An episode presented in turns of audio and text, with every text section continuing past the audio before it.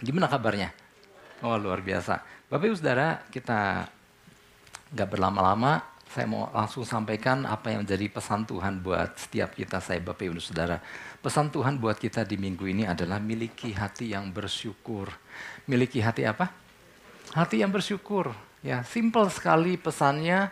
Tuhan ingin kita punya hati yang penuh dengan ucapan syukur. Itu aja. Oh ternyata gini, hati yang penuh dengan ucapan syukur itu ternyata nggak mudah. Tapi kita mau belajar lewat pesannya pagi ini Bapak Ibu Saudara. Nanti kita akan mungkin mungkin timbul pertanyaan ya, melintas di dalam pikiran kita, apa sih untungnya Pak hati yang melimpah dengan ucapan syukur nanti di bagian dalam kita akan belajar hal-hal apa aja yang bisa kita peroleh waktu hati kita melimpah dengan syukur. Bapak Ibu Saudara, saya mau ajak kita baca Lukas 17 ayat 15, 16. Dua ayat ini saya mau ajak kita baca sama-sama. Dua ayat ini Bapak Ibu Saudara supaya kita ngerti ini diambil dari kisahnya mana. Oke, ayat 15, 1, 2, 3 seorang dari mereka ketika melihat bahwa ia telah sembuh, kembali sambil memuliakan Allah dengan suara nyaring. Ayat 16. Lalu tersungkur di depan kaki Yesus dan mengucap syukur kepadanya. Orang itu adalah seorang Samaria. Baik saudara mulai tahu ini kisah dari mana? Jadi gini, ada 10 orang kusta. Jadi pada Yesus, pada waktu Yesus ada di dalam perjalanan ya menyusur perbatasan Samaria dan Galilea, ketika Yesus masuk ke sebuah desa ya karena saya udah baca semua Bapak Ibu Saudara nanti bisa baca sendiri tapi waktu Yesus menyusuri wilayah Galilea dan tadi apa Samaria dan Galilea Yesus masuk ke dalam sebuah desa. Kemudian di waktu Yesus ada di wilayah desa itu datanglah 10 orang kusta ya. Sepuluh orang kusta menemui Yesus, ya. Tapi mereka mengambil suatu jarak tertentu. Alkitab mencatat suara mereka mereka nyaringkan karena mereka nggak bisa terlalu dekat karena memang itu aturannya, ya. Pada waktu itu berlaku aturan, berlaku undang-undang bahwa orang yang sakit kusta itu nggak boleh dekat-dekat dengan orang yang normal. Ya, maka dia bicara agak ambil jarak, kemudian dengan suara nyaring, dia bilang sama Yesus. Dia bilang gini, Yesus, guru, kasihanilah kami. Kata si 10 orang kusta itu. Nah kemudian, Bapak Ibu Saudara, sedikit penjelasan tentang kusta dulu. Ini kusta ini, ya jangankan dulu, sekarang aja saat, meskipun jarang, ada ada masih ada desa kusta. Di mana orang yang yang mengalami sakit kusta ini adalah sakit jenis penyakit yang sangat menular. Menular oleh karena kontak fisik dan agak sulit untuk disembuhkan, ya karena itu mulai dari awal, dari kulit masuk ke tulang, mulai nanti masuk ke syaraf-syaraf. Itu akan membuat orang ya ujung-ujungnya mati juga gitu. Tetapi penderitaannya loh ketika orang mengalami sakit kusta. Dan itu bisa menularkan begitu cepat sama orang lain. ya. Nah, sehingga orang-orang yang mengalami sakit kusta, mereka nggak bisa tinggal bersama-sama dengan orang yang nggak yang sehat Bahkan ada satu tempat yang mengisolasi keberadaan mereka. Kalaupun mereka jalan di sebuah perjalanan, di sebuah jalan, dan mereka berpapasan dengan orang yang nggak yang nggak sakit kusta, maka si kusta ini harus teriak najis, najis untuk dirinya supaya orang-orang pada menyingkir. Karena apa? Terlalu dekat akan membuat dia bisa menularkan sakit kusta itu. Nah, Bapak Ibu Saudara, itu sedikit latar belakang tentang kusta. Nah, waktu mereka si sepuluh orang kusta ini berseru kepada Yesus, Yesus guru kasihanilah kami. Apa reaksi Yesus? Kita berharap mungkin Yesus bilang ini, sekarang aku jadikan kau sembuh saat ini. Ya, kita berharap dan mereka pun berharap Yesus akan bicara seperti itu dan sembuhlah seketika. Tapi Yesus berkata sesuatu yang menarik. Yesus bilang begini, pergilah perlihatkan dirimu kepada imam-imam. Si sepuluh ini mungkin saling lihat satu sama lain, Hah? disuruh pergi ke imam-imam. Ya udah ikutin aja deh gitu ya. Meskipun dalam hati, kemudian mereka meninggalkan Yesus kan si sepuluh orang kusta ini. Sambil hati bertanya-tanya, ah suruh pergi ke imam dan perlihatkan, di situ dikatakan perlihatkan dirimu kepada imam-imam.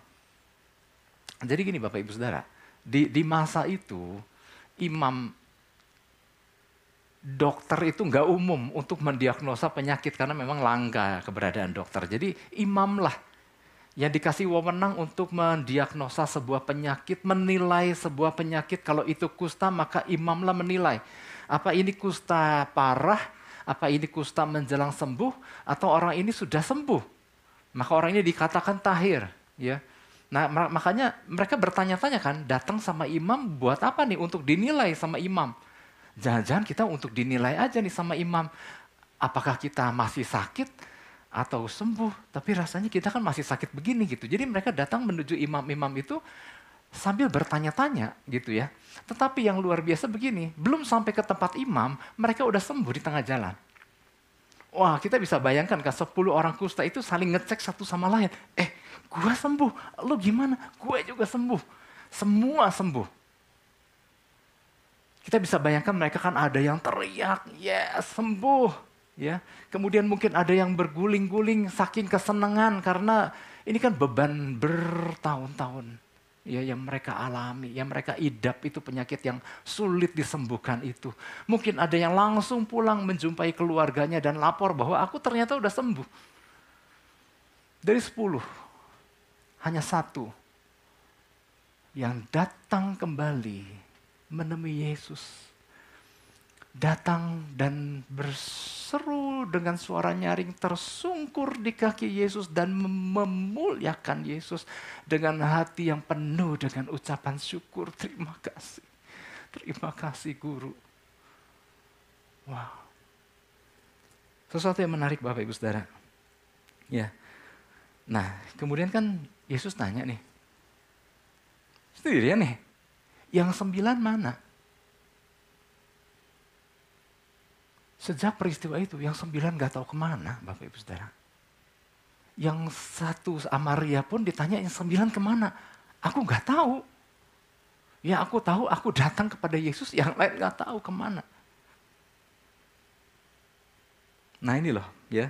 Jadi eh, Tuhan bukan hanya senang dengan bukan bukan hanya senang dengan sikap si orang kusta, eh si orang kusta, si orang Samaria itu sembuh, tapi Yesus juga nanya, kalau yang sembilan pada ke mana? Ya. Nah uniknya Bapak Ibu Saudara, Yesus malah bilang gini, bukankah tadi sepuluh orang yang sakit? Kenapa satu yang datang mengucap syukur bahwa dirinya telah sembuh? Ya. Dan yang datang adalah orang Samaria pula. Nah lagi-lagi yang menarik ini ya, Yesus sering kali pakai uh, menitik beratkan orang Samaria. Kenapa? Karena di mata orang Samaria, eh, di mata orang Yahudi, orang Samaria itu adalah warga kelas 2. Yahudi sih, tapi ini udah blasteran. Ya udah kawin campur. Lagi pula banyak yang udah penyembahan berhala. Ya, maka orang Samaria ini dipandang sebelah mata, tetapi di sini Yesus mau katakan bahwa ini, ini orang asing ini justru hanya dia yang balik kembali mendatangi Yesus dan mengucap syukur dan bersujud di kaki Yesus. Betapa dia berterima kasih atas apa yang Yesus telah lakukan. Nah, waktu Yesus bertanya, mana yang sembilan? Ini sebetulnya kan apa maksud Yesus bertanya seperti ini? Yesus lagi bilang, orang yang mengalami hal yang sama dengan engkau, kok nggak nggak balik lagi datang berterima kasih? Ya, jadi Yesus mau sebenarnya mau, mau sampaikan bahwa mestinya yang kesembilan itu juga datang mengucap syukur, berterima kasih atas apa yang Yesus lakukan. Nah ini yang menjadi pesan Tuhan Bapak Ibu Saudara. Ini menjadi pesan Tuhan bagi kita. Tuhan mau kita menjadi orang-orang yang tahu mengucap syukur atau tepatnya memiliki hati yang bersyukur. Pesannya jelas, Tuhan mau kita memiliki yang hati yang grateful atau grateful heart Bukan sekedar Tuhan membutuhkan, perkat, membutuhkan perkataan terima kasih kita, meskipun gak salah bicara terima kasih, tapi Tuhan ingin betul-betul ucapan terima kasih pun harus betul-betul sungguh keluar dari hati yang tahu berterima kasih. Karena gini orang bilang orang bilang terima kasih kan begitu mudah. Tapi kan ada yang gak sungguh-sungguh keluar dari hati yang bersyukur. Nah yang di sini yang ditekankan lewat pesan ini adalah Tuhan mau benar-benar orang datang dan mengucap syukur ya atas apa yang Tuhan telah lakukan dalam kehidupan kita ya. Mungkin kita datang hari ini mungkin waktu kita naikkan pujian mungkin kita datang dengan suara yang pas-pasan ya. Nggak apa-apa bukan soal suaranya tapi tapi Tuhan juga mau ngelihat apakah suaranya itu sungguh keluar dari hati yang mengucap syukur atau enggak atau kita mungkin datang dengan kondisi yang kurang baik Ya, tapi pastikan waktu apa pun yang kita alami, Tuhan mau kita yuk datang kepada Tuhan dengan hati yang penuh dengan ucapan syukur. Bersyukur atas apa yang Tuhan telah lakukan dalam kehidupan kita. Bersyukur atas penyertaan Tuhan dalam hidup kita. Ya, apa pun lah yang Tuhan telah perbuat. Ya. Biarlah kita hadir karena ingin memuliakan Tuhan atas perbuatan yang Tuhan telah lakukan dalam kehidupan kita. Ya. Tuhan gak mau kita datang dengan hati yang masih kesel, hati yang ngededel, hati yang masih ada amarah, hati yang kayaknya nggak puas, hati yang wah dengan segala apa pun ketidakpuasan. Tuhan gak mau kita datang dengan membawa hati yang seperti itu. Nanti di bagian dalam saya akan jelaskan kenapa kita harus datang dengan hati yang mengucap syukur. Tuhan gak mau datang kita datang kepada dia dengan segala macam hati yang salah Bapak Ibu Saudara. Ya, Tuhan sangat tahu kondisi setiap hati kita. Sama dengan ketika Yesus melihat kondisi orang Samaria yang datang dengan hati yang tulus, mengucap syukur, berterima kasih atas apa yang Tuhan telah lakukan.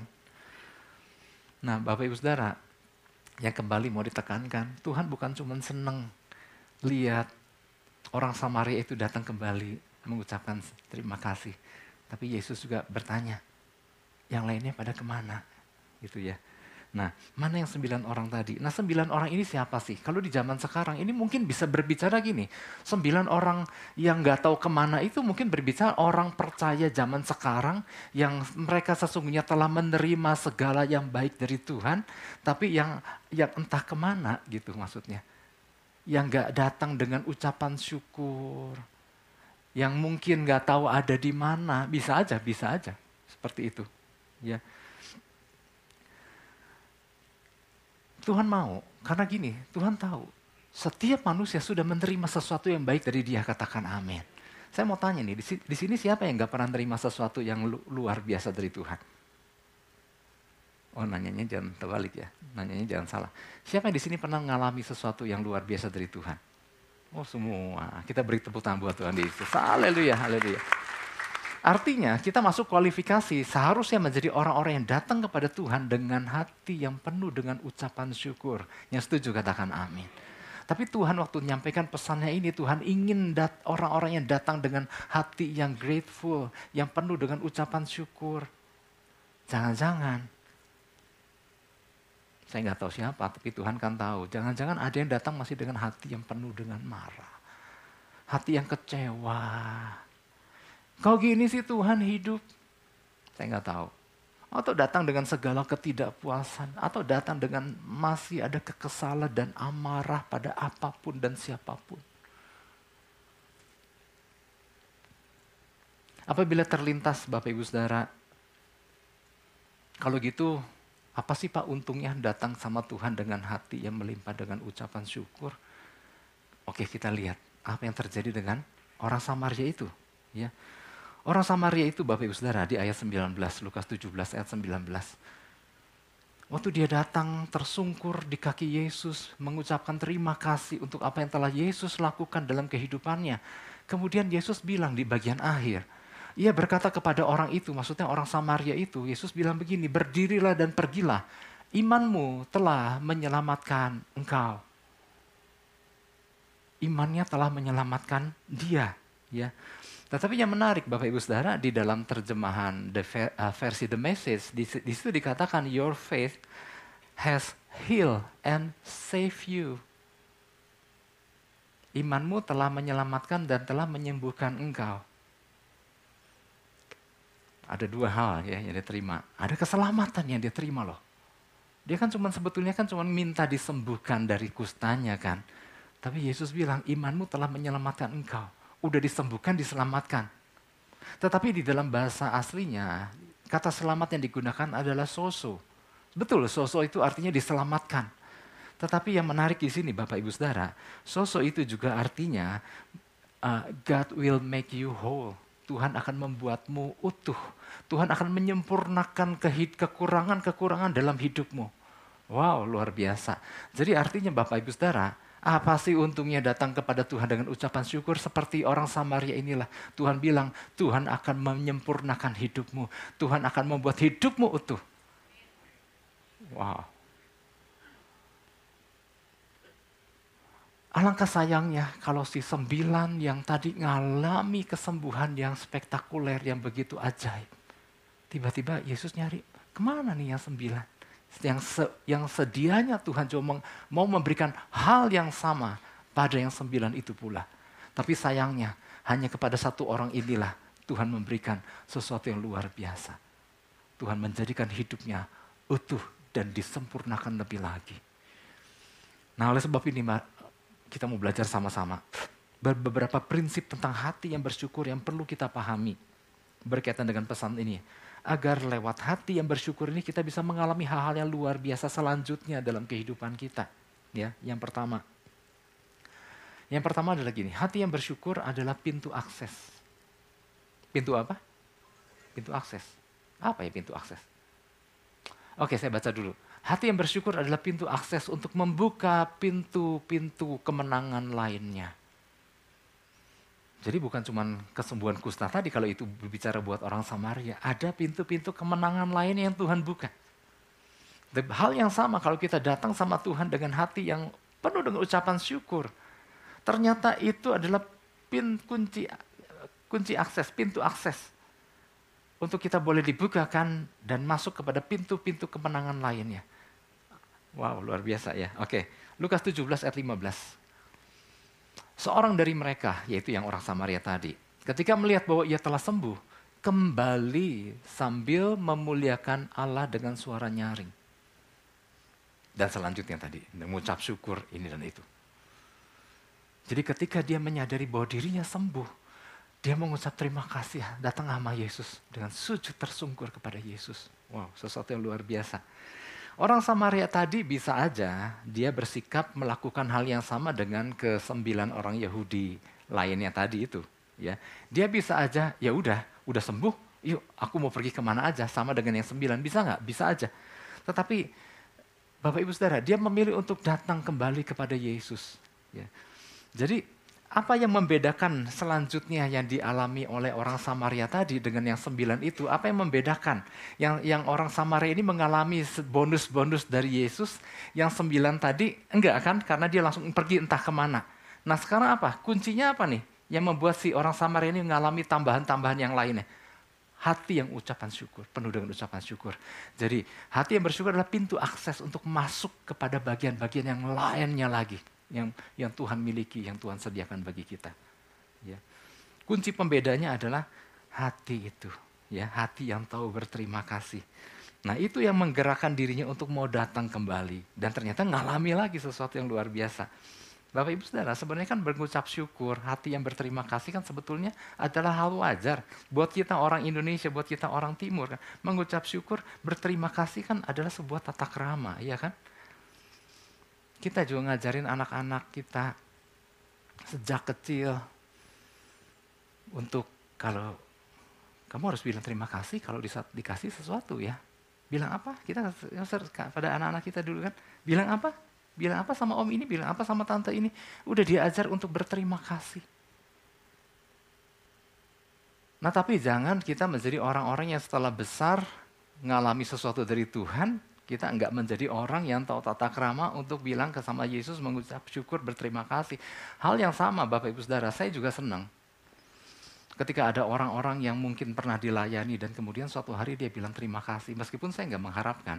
Ya saya udah satu komitmen sama saya. Udah nggak perlu bilang apa-apa, udah nggak perlu kasih apa-apa. Tapi kalau suatu hari dia bilang terima kasih, senang juga. Wah rasanya, oh puji Tuhan. Suatu hari Bapak Ibu Saudara, ada telepon berdering di HP saya. Dan kemudian saya angkat. Saya agak nggak ngenalin suaranya. Karena mungkin udah agak lama orang ini pernah berhubungan dengan saya.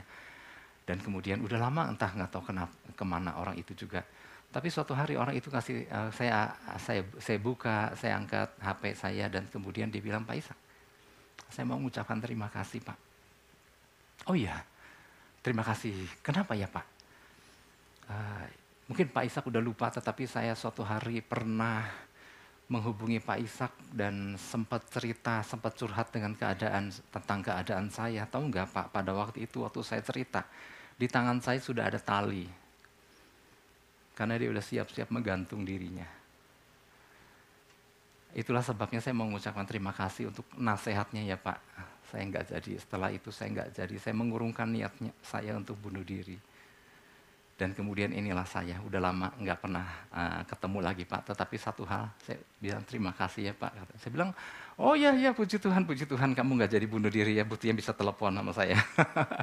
Tapi artinya gini Bapak Ibu Saudara, dihubungi orang dan bilang terima kasih membuat hati berbunga-bunga. Rasanya wow, rasanya makin semangat ya, makin bergairah. Oh Tuhan terima kasih ada orang yang kasih konfirmasi bahwa pernah dia ngalami pertolongan Tuhan gitu ya.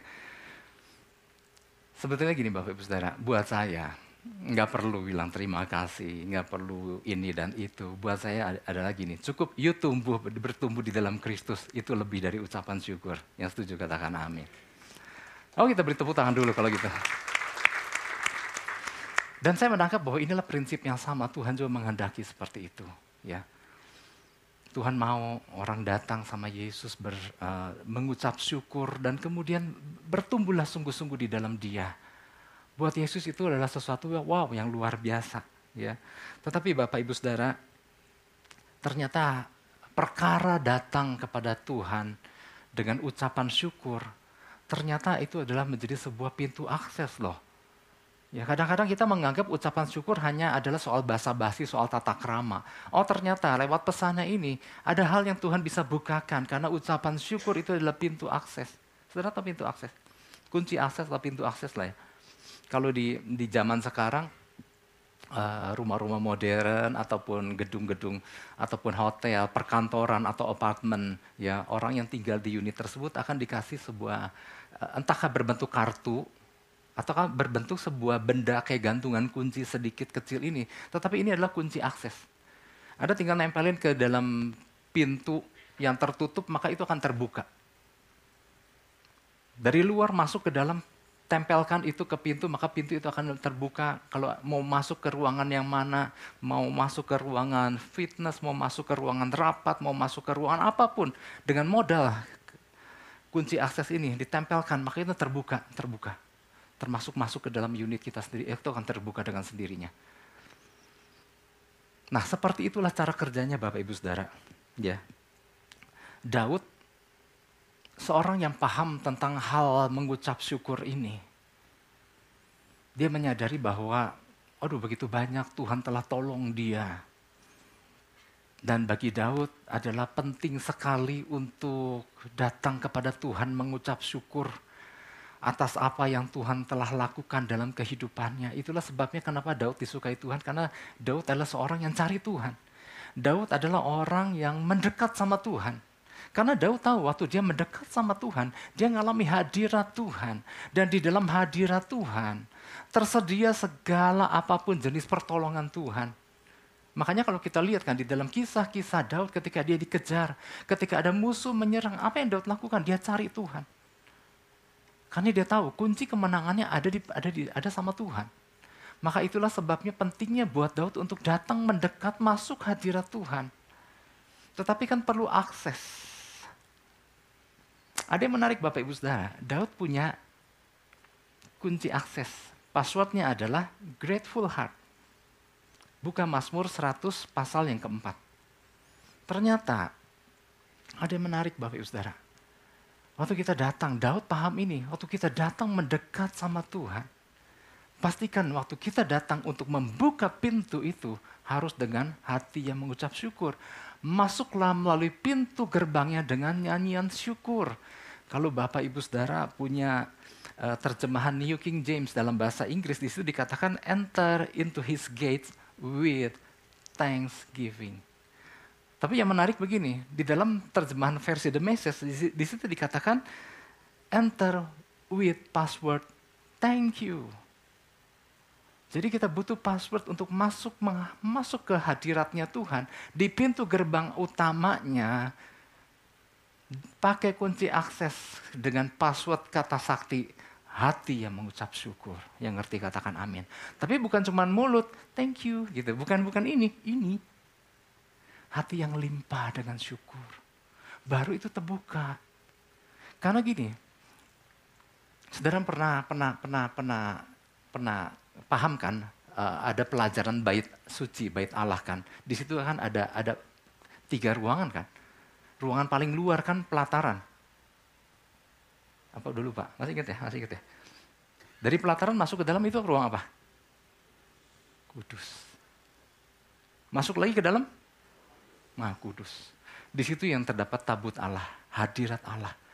Segala yang dahsyat itu ada di dalam ruangan yang terdalam itu. Tapi kunci utama untuk bisa masuk ke sana adalah buka dulu pintu utamanya di sini. Dengan hati yang mengucap syukur. Enter his gates with the password thank you. Dengan hati yang melimpah dengan syukur. Baru itu terbuka tuh, terbuka, kita bisa masuk. Dan waktu kita masuk, kita bisa masuk ke ruangan yang terdalam. Dan di situlah Tuhan bukakan banyak perkara di ruangan terdalam. Di perjanjian baru, ada banyak peristiwa. Ya, saya dulu saya dulu, dulu pernah, pernah menjelaskan kan dari ruang terluar ada ruang terdalam perempuan yang sakit pendarahan. Bertahun-tahun dia cari kesembuhan dan gak kunjung sembuh. Suatu hari ketika dia mendengar ada Yesus datang ke kotanya, dia punya tekad. Yesus ada di sana, dikerumuni oleh murid-muridnya, lingkaran pertama. Kemudian dikelilingi oleh ribuan orang berbondong-bondong yang jumlahnya begitu banyak. Perempuan yang 12 tahun pendarahannya dalam keadaan begitu lemas, dia punya tekad asalku jamah jubahnya, maka aku sembuh. Maka apa yang dilakukan? Dia harus pergi ke ruangan istilahnya dalam tanda kutip ruangan yang terdalam di mana Yesus berada. Dia harus masuk, masuk, masuk, masuk, masuk dengan bersusah payah sampai akhirnya dia bisa menjamah jumbai jubah Yesus. Nah, suatu kali yang saya mau jelaskan adalah ini. Suatu kali ada seorang perempuan. Perempuan ini terkenal dengan sebuah sebutan perempuan berdosa. Ini ada di Lukas pasal 7 perempuan yang berdosa ini pernah ditolong oleh Yesus.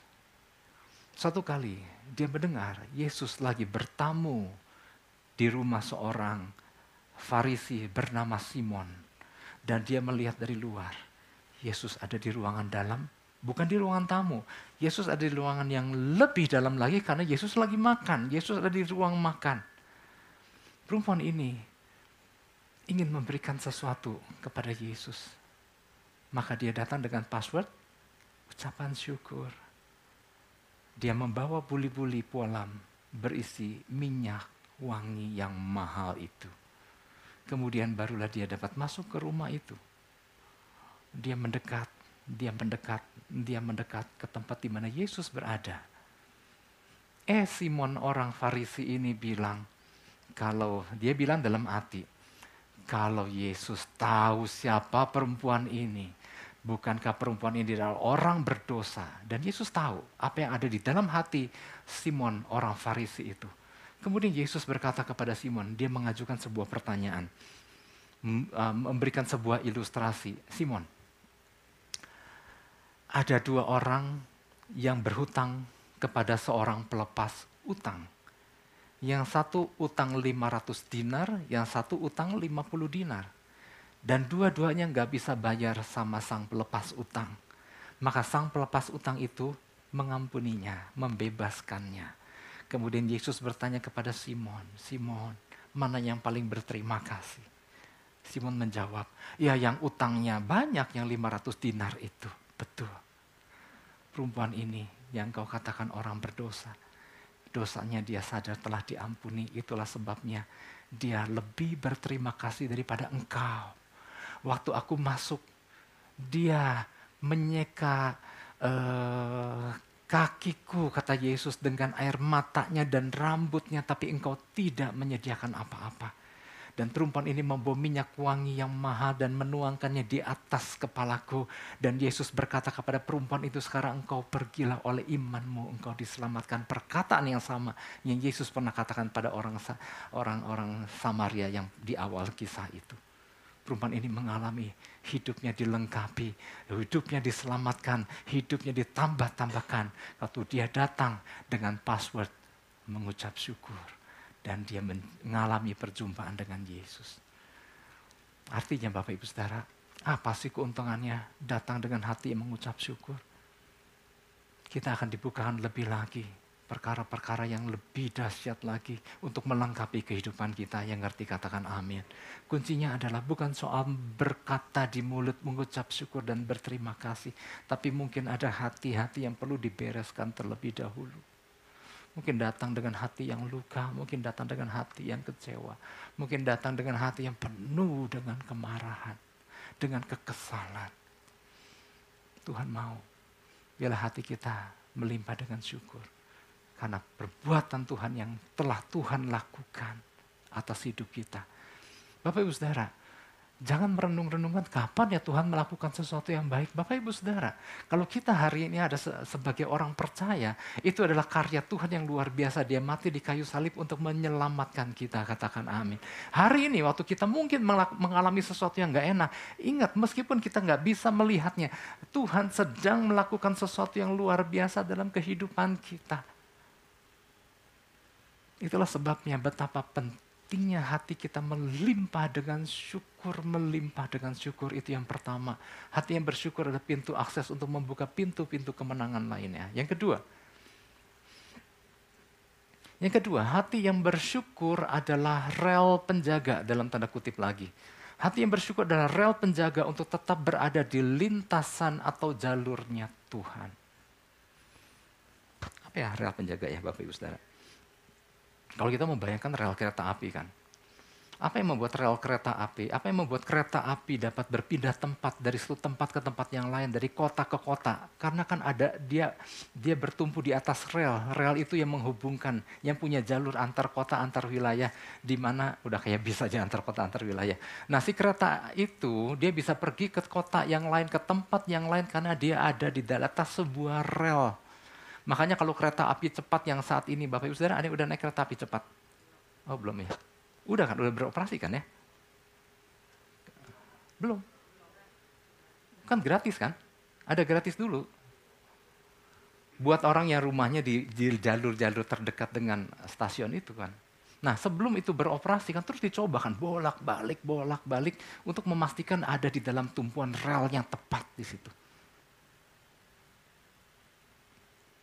Ternyata hati yang bersyukur adalah rel penjaga untuk tetap membuat kita tetap berada di lintasannya Tuhan. Oke, Lukas 17 ayat 14 15. Lukas 17, oke ayat 14 saya bacakan. Lalu ia memandang mereka dan berkata, pergilah, perlihatkan dirimu kepada imam-imam. Ini kan Yesus pertama katakan kepada 10 orang kusta itu. Dan sementara mereka di tengah jalan mereka menjadi tahir. Terus ayat 15, seorang dari mereka, nah yang Samaria tadi, ketika melihat bahwa ia telah sembuh, kembali sambil memuliakan Allah dengan suara nyaring, ya kan? Ketika yang satu menyadari, eh aku sembuh, dia mengucap syukur. Nah waktu mengucap syukur, dia langsung kembali dan berjalan dengan rel yang benar, yaitu kepada Yesus. Dan sembilan yang tidak mengucap syukur, dia pakai jurusan yang lain, yang gak pakai rel yang sama. Dia ke jurusan entah pergi ke mana. Karena nggak ada di lintasannya Tuhan. Yang Samaria melimpah dengan syukur, maka dia ada di dalam rel yang benar yang Tuhan kehendaki. Ya. Jadi begitu orang Samaria itu sembuh dan menyadari bahwa kesembuhan itu berasal dari Yesus, maka otomatis langkah kakinya kalau dia mengucap syukur dan dia menyadari kesembuhan ini datang dari Yesus yang tadi berkata, maka dia kembali lagi kepada Yesus. Nah kalau yang sembilan tadi kan di tengah jalan kan mengalami kesembuhan. Terus kemudian dia berdiskusi kan, mungkin dia berdiskusi ya. Saya coba cuman membayang-bayangkan aja per perkataan mereka kenapa yang sembilan itu jadi pergi gitu. Mungkin yang sembilan itu berkata, tadi lu diapain sama Yesus? Enggak. Apa dia bilang dalam aku sembuhkan engkau seketika? Bilang itu enggak Yesus? Enggak kan? Berarti kan bukan dari dia kan? Kita kan cuma disuruh datang ke imam aja kan? Iya, kita cuma ke imam aja nggak ada ucapan syukur, nggak nggak merasa bahwa Yesuslah yang melakukan. Maka apa? Lihat langkahnya kan, langkahnya ke mana-mana. Makanya orang yang hatinya mengucap syukur, langkahnya menjadi jelas. Wow, ini luar biasa. Ya ini kita perlu pahami. Kenapa?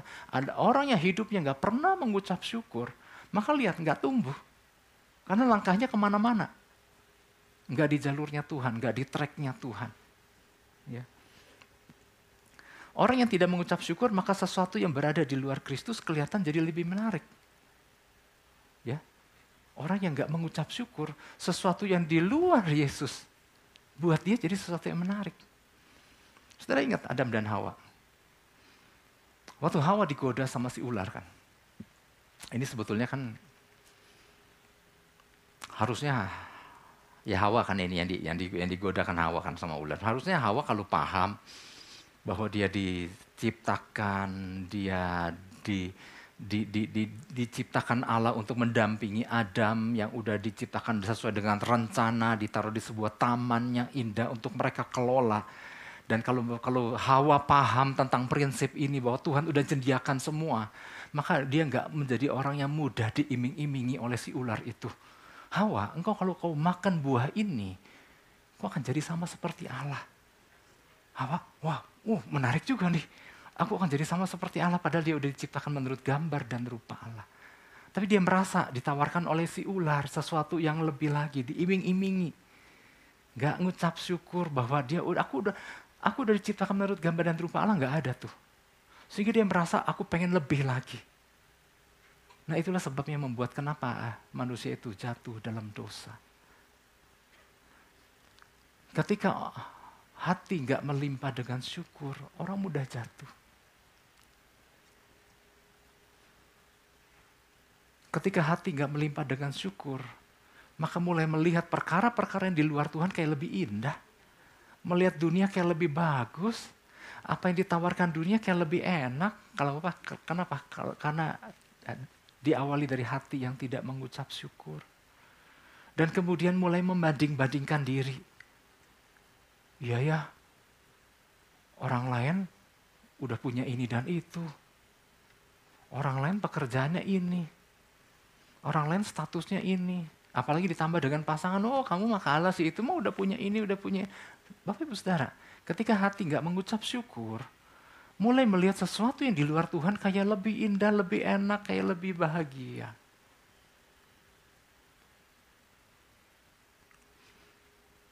Tapi kalau orang hatinya melimpah dengan syukur, aku tahu Tuhan pelihara hidupku, Tuhan punya aku punya janji Tuhan, Aku percaya Tuhan akan menggenapi dengan cara dan waktunya Tuhan. Apa pun yang orang lain lakukan dan orang lain miliki, aku gak peduli. Ya aku tahu Tuhan punya rencana dahsyat dalam hidupku yang ngerti katakan amin. Itulah sebabnya Bapak Ibu Saudara saya gak berlama-lama. Mari saya ajak kita buka Ibrani 12 ayat 28. Sadari betapa, wow, waktu Tuhan pilih dan selamatkan kita. Kita dipilih Bukan kita yang pilih Tuhan, kita dipilih dibawa masuk menjadi warga kerajaan surga, katakan amin. Bapak kita adalah raja di atas segala raja. Ya, dia telah menyediakan segala berkat yang luar biasa buat setiap buat setiap kita anak-anaknya. Ayat 28 saya mau ajak kita baca sama-sama. Jadi karena kita menerima kerajaan yang tidak tergoncangkan. Wow, dahsyat kerajaan tidak tergoncangkan. Oh, marilah kita mengucap syukur dan beribadah kepada Allah menurut cara yang berkenan kepadanya dengan hormat dan takut. Ada yang saya mau ulangi. Marilah kita apa? Baca sama-sama dia. Satu, dua, tiga. Marilah kita mengucap syukur dan beribadah. Nah, diulangi. Mengucap syukur dan mengucap syukur dan penting gak ibadah? Penting ibadah rasa apa bukti kita datang dengan ucapan syukur atas apa yang Tuhan telah lakukan bahwa kita dibawa masuk ke menjadi di, masuk ke dalam rencananya Tuhan menjadi warga kerajaan yang tidak tergoncangkan itu. Segala materi jasmani yang berupa jasmani itu hancur, itu goncang, itu bisa hilang, itu bisa hancur, itu bisa ke mana-mana. Tetapi waktu kita ada bersama Kristus, kita telah menerima kerajaan yang tidak tergoncangkan, ada harta yang lebih mahal, yang luar biasa, janji yang dahsyat, yang luar biasa. Oleh sebab itu, kalau kita punya yang orang lain gak punya, sesuatu yang tidak tergoncangkan. Oleh sebab itu Tuhan mau kita, yuk kita mau ucap syukur. Kita mau ucap syukur. Tapi jangan lupa, dan beribadah. Ada orang yang cuma bisa mengucap syukur hanya dari mulutnya, tapi nggak pernah ibadah. Tapi mari kita menjadi orang-orang yang datang mengucap syukur dan beribadah. Seperti uh, orang Samaria yang mengucap syukur. Ternyata dia mengalami banyak pintu-pintu akses mengalami pintu akses dan dibukakan kepada pintu-pintu kemenangan yang lain. Dan mengalami hal yang dahsyat. Yang mau katakan amin. Yang mau kita beri tepuk tangan buat Tuhan Yesus.